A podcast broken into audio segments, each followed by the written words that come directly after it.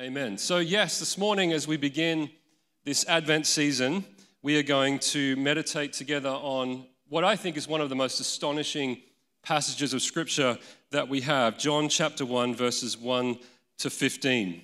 And we are going to sit in this passage for the whole of Advent.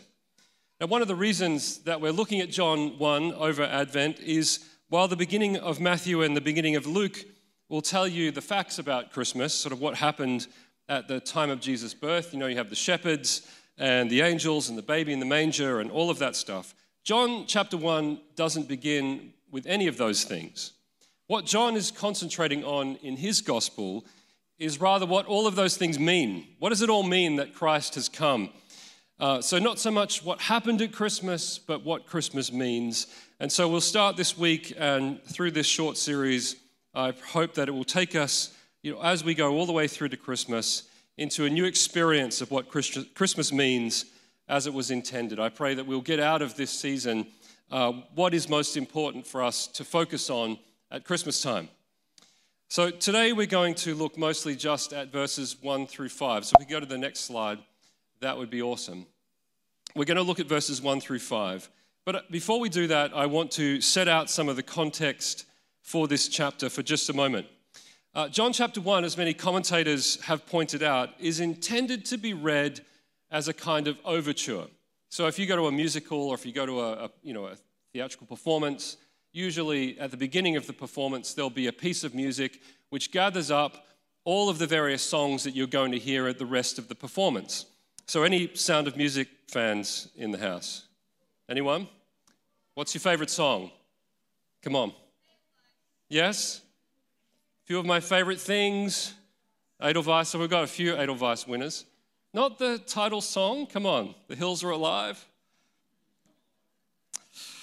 Um, so, if you watch The Sound of Music, you'll notice that during the opening credits, all of those various songs that you're going to hear later on are captured in a very brief uh, form in the, the opening piece of music. Uh, and John 1, really, verses 1 to 15, or through to 1 to 18, actually, um, is very much the same.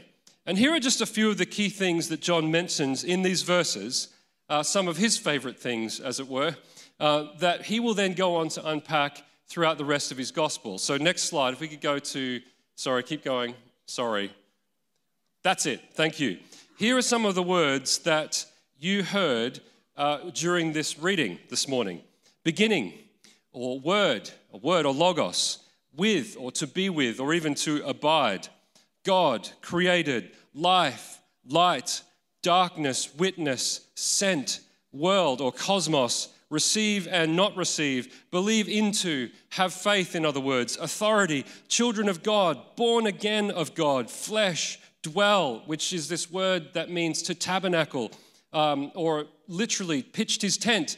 He pitched his tent among us to behold glory, the Father, the only begotten Son, fullness, grace, truth, law, seen, known, or revealed.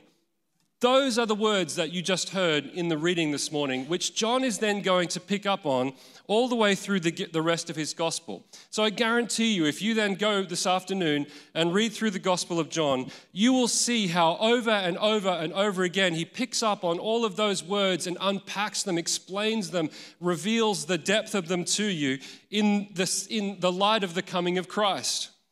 And so take John 3:16 uh, for example, which is part of a conversation that Jesus has with the rabbi Nicodemus. Uh, you must be born again, says Jesus. And for God so loved the world, or the cosmos, that he sent his only begotten Son, that whoever believes into him will not perish, but have everlasting life. There's just one example of a way of the way in which John will gather up all of these different words and reintroduce them to us and explain them to us over and over and over again. That's why many people call this an overture. The prologue to his gospel gathers up kind of everything that Jesus came to do, and in these few short verses has just opened up an incredible vision to us of what is coming. Um, so, what you'll see then, uh, what's interesting then about this chapter, um, this index of subjects, there's one really important exception to what I've just said. So, we're told at the beginning of this passage and at the end of this passage that Jesus is the what? Jesus is the Word. He is the Word. In the beginning was the Word. And th- this is the Greek word logos. And what's interesting is that John, unlike all the other words that we just saw on the screen, John only ever uses logos here in chapter 1, and then he never again uses that word in the rest of his gospel, which has caused more than a few biblical scholars to kind of scratch their heads. What's going on here? Now, to understand this, we have to notice the explosive claims that John is making in these opening verses. So, by comparison, you know, in Matthew's gospel, he traces Jesus' lineage back to Abraham. And then in Luke's gospel, Jesus' lineage is traced back to Adam. But in John's gospel, he goes even further back and says, in the beginning. So John traces Jesus' lineage all the way back to the beginning, or even before the beginning. In the beginning was the Word, and the Word was with God, and the Word was God. He was with God in the beginning. It's a unique and theologically explosive opening. So, John is telling us a couple of things. Number one is that Jesus is divine. This word was both with God and was God. So, he's not just a wise man, he's not just a good teacher, he's not just a spiritual guru. He's not just enlightened, he's not just operating at a higher level of consciousness. He hasn't just aligned all his chakras. He was and is God. And the second thing that John is telling us is that Jesus isn't just God, he's also the creator. In the beginning was the Word, taking us back to creation, Genesis 1. And then, verse 3 through him, all things were made. Without him, nothing was made that has been made. So all of creation has come from Jesus. He was not only there at the beginning, he is the creator of all things. And even more, John goes on to say, He is life. God has life in Himself. Christ is life. In Him was life, John says, which is to say that every person on this planet draws breath only because of Jesus, only because Jesus lives because Jesus is life and he sustains every living thing by his powerful word. In other words, he is the sustainer. And he says he is the light. When God created the universe and said, Let there be light, that light is the light of Christ. What is that light? Do you remember a couple of weeks ago we did a very short series on the book of Proverbs? And the Hebrew people thought of this light that was the first of God's creative acts, thought of this light as wisdom. Uh, this is what is unpacked in the book of Proverbs. And that's the Hebrew word. Does anyone remember what it was? You've got to say it right in the back of your throat. Chachma, wisdom. And for the Jewish people, this idea of wisdom or chachma was the principle of truth and beauty that undergirds everything, that brings meaning and order and creativity. It's the basis of science and of art and of architecture and music and morality. It's what they thought of as the grain of the universe. If you remember when we talked about this, to live a wise life is to live in accordance with the grain of the universe, with the way that God has established the universe to function. Now, the Greeks and Romans had a very similar idea to this, except they didn't call it wisdom, they called it, guess what? They called it the logos. Uh, there's another word that they had for word, which is lexi, but the logos is a philosophical idea. And the print, it's this principle of reason that kind of flows through everything in the world, bringing meaning and order. Now, it definitely wasn't thought of as a personal thing, as something that you could know in relationship. It was more like a force, kind of the force, that flowed through everything and held everything together and brought rationality. It was kind of more, we would sort of say in, in our thinking now that the logos is akin to rationality or reason. What is reasonable? What is logic? What is logical? Right? So, again, definitely not a personal thing. It was more like the natural law or the principles of science. But John says that this logos isn't just an impersonal force, but was God, and to which the Greeks of the day might have said, ah, maybe, kinda. Guess you could think of it that way. But then to say in verse 14, and the Logos took on flesh and came among us would just be mind blowing to them, would just be completely a very totally different way of thinking about how the world works and about what, what God is like.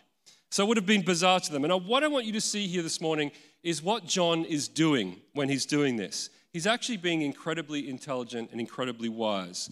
Because what he has just done in a few verses, he has managed to introduce the gospel uh, in a way that is able to speak to both his Hebrew and his Gentile, his Greek and Roman audience. It's incredible. In two or three verses, he's, he's been able to gather up some concepts that can speak to both his Hebrew listeners and his Gentile, Greek and Roman listeners. So, to those who know the Torah, he can communicate to them. And to those who have no concept of the Torah at all, he can communicate to them as well. He's using words and concepts that would be familiar to both, but he's also challenging and transforming them in a way that is surprising to his audience. He's doing, in other words, the work of an evangelist, right? He's contextualizing his message to help his audience understand what the coming of Christ into the world means. He's using language that connects, and then he's beginning to introduce new concepts that transform those ideas that they were already familiar with. He's trying to help Gentiles grapple with the question of why a Jewish Messiah, of all things, why a Jewish Messiah could have anything relevant to say to a Gentile audience. Why would we care about a Jewish Messiah? What, what interest would we have in a guy who went around Israel and was nailed to a cross by the Romans? What point can there be for us to listen to someone like that? And what John is trying to do is help his audience understand why it is so important that they listen to the message of Jesus, even though he was a Jewish Messiah. Why should they care? That's what John is trying to help them understand. And I wonder how you would begin to describe Jesus to those who've never heard of him. How would you begin to connect some of those ideas? It was awesome hearing from Luke this morning, and just within the sports space, you know, finding language that connects with people who play sport and helping people understand how Jesus might be relevant to them. This is what evangelists do. This is what people who are trying to help others encounter Jesus do. They do the hard work of trying to figure out how can I how can I take some concepts that they might be familiar with and then begin to load them in with meaning that will help them to encounter Jesus. So you take something that people know and you start to connect the dots to some things that they may not yet know. And that's exactly what Paul does uh, in Acts 17 when he's preaching to the Epicurean and Stoic philosophers on Mars Hill in Athens. He takes ideas from their own philosophies in order to connect the gospel to some ideas that they're already familiar with. Uh, the great missiologist Lesslie Newbigin says that this is the inescapable problem of the missionary or the evangelist. You must begin by using words which have some meaning for your hearers. You must you begin by assuming some common framework of language, of experience, of tradition.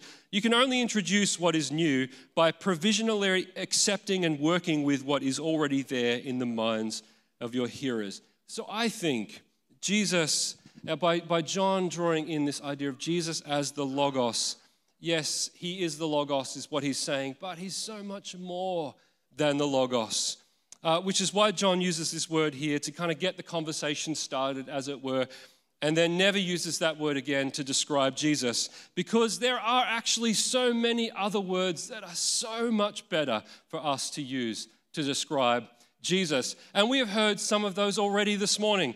He is our wonderful counselor. He is our mighty God. He is our Prince of Peace. Or what's your favorite way that Jesus is described in the New Testament? Here are some of the other ways that Jesus described. He's the great physician. Does that mean Jesus is a doctor? No. He is, they take a concept that the people would have been familiar with and then they transform it. He's the great physician. He is the good shepherd. He's the Savior, He's the Redeemer, He's the King of Kings, He's the Lamb of God. He is Emmanuel, God with us. Um, or the one that John hints at here in his prologue Jesus is the light of the world. As he once said, I am the resurrection and the life. And so so many ways to talk about Jesus that are better than this kind of impersonal concept of the Logos. And that's the genius of what John is doing here. Um, and it's one of the most important aspects of his prologue or overture that Jesus, Jesus is being revealed to us by John here in a way where the impersonal becomes personal, where the unknowable becomes knowable, where the untouchable becomes flesh and blood and dwelt among us. The God who dwells in unapproachable light, whose power and whose glory are greater and so much more awesome than we could ever possibly imagine, has come close to us. He has entered into our reality. He has looked at us face to face. He's taken on flesh. He's revealed himself to us, not only with words written on a page or a law transmitted by a prophet, but as John says, we have beheld, we have seen his glory face to face, the glory of the Father in the person of Jesus Christ. And if you believe in him, John says, if you believe in him, you will receive his truth and his grace. You too will become children of God. Born of God, that's the promise. You too will be born of God. God will do a new creative work in your life. He will reveal himself to you in a way that will change you forever. And so in verse 5, John does something then that is relatable for everyone. Here is where he helps his audience understand the question of why Jesus. Okay, why Jesus? What's the point of all this? Why should I believe in a Jewish Messiah? John writes, The light shines in the darkness, but the darkness has not overcome it. Now, everyone here experiences the darkness. Now, not everyone will experience wealth. Not everyone will experience a good family or a meaningful career or even a great de- degree of happiness. Some people do, many do not. What is the universal human experience? It's darkness. At some point, everyone faces pain or loss or grief. Everyone. But here's the thing that John is telling them, especially his Greek audience. You know, the Logos, this impersonal concept, it doesn't care about whether you suffer or not. It has no concern for you whatsoever. You know, your gods, they don't care if you suffer or not. Maybe if you're especially devout, they might help you. Who knows? But I tell you, there is one God who cares. There is one God who does not participate with the darkness. There is one God who is the opposite of the darkness in every way possible. There is one God who is not subject to the darkness because he is the light and he is the life. There is a God who cares, and that is the one we worship. And if you come to him, if you listen to him, if you welcome him, if you believe into him, then you too will find power to overcome the darkness. See, the light shines in the darkness. The darkness is there. We all know that. The darkness is terrifying. The darkness seems to swallow up everything in the end.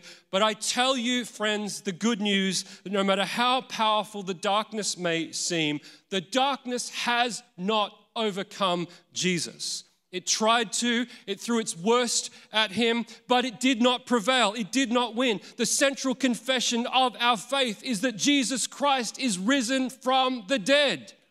Amen. And that is why Jesus can say, The darkness is a thief that comes only to steal, to kill, and to destroy.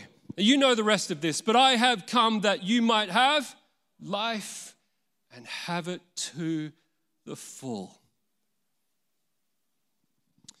That's a way of saying, I haven't just come to manage the darkness. I haven't just come to manage it. I've come to end it. I haven't just come to manage it, to kind of limit its boundaries. I have come to put it to bed forever. All right, I'm running out of time here. Point is, friends, in the light of the coming of Jesus. What does Christmas mean? It means that although there's a lot of reasons that we should be afraid, the coming of Christ at Christmas means that we do not need to live in fear. We do not have to give in to the darkness that is at work in the world. We don't have to try and build a life for ourselves on our own because John tells us that Jesus is the one through whom all things were made. Nothing was made except what has come through him. So he is the one, friends, who holds our lives together. And there are so many passages about this. Hebrews 1 3, he is the creator and sustainer of all things. He is sustaining your life moment by moment, breath by breath, so that even when life is hard, we can choose to live with joy. We can choose to live with faith because Christ is with us, and even more, Christ is holding us, and He will hold us to the very end forever and ever. Amen. So, in Him, as Paul says to the philosophers in Athens, in Him we move and have our being. You are here, friends, because Christ has willed it. Your whole life is a gift from Jesus. Everything you are and everything you have is a gift from Jesus. He is the creator of all things. Everything you are, everything you have, and everything you will have forever and ever is a gift from Jesus. He is your creator, and He is your sustainer, and He is your savior. And if God the Father, and this is kind of the key idea of John 1 really, if God the Father is like Jesus, because Jesus is the revelation of who God is, of what God is like, then we, as we read through the gospel and we see how Jesus treats people, and we see how Jesus loves people, and we see how Jesus heals people, and we see how Jesus restores the brokenhearted, and we see how Jesus lifts up the weary and gives hope to those who've lost all hope. If we see that in Jesus, that is telling us that that is what God is like.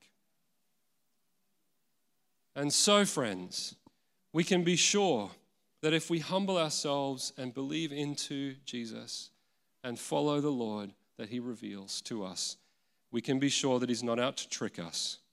He's not out to ruin our lives. He will do what He has promised. He will save us, He will forgive us, He'll restore us, and He will hold us forever.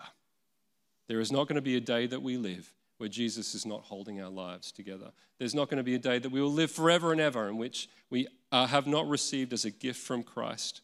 I'm going to invite the band to come on up and we're going to get ready for communion this morning. Why did God do all of this?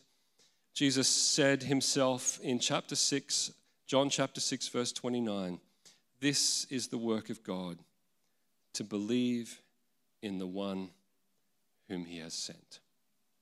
This is the work of God, to believe in the one whom he has sent. So think about it. This is what the creator of the universe wants for you.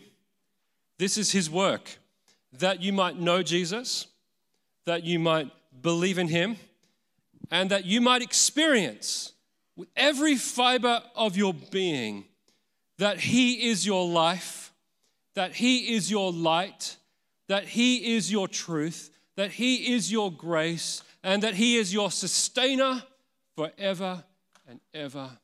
Amen. And all you have to do is say yes to the God who in Christ Jesus has already said yes to you.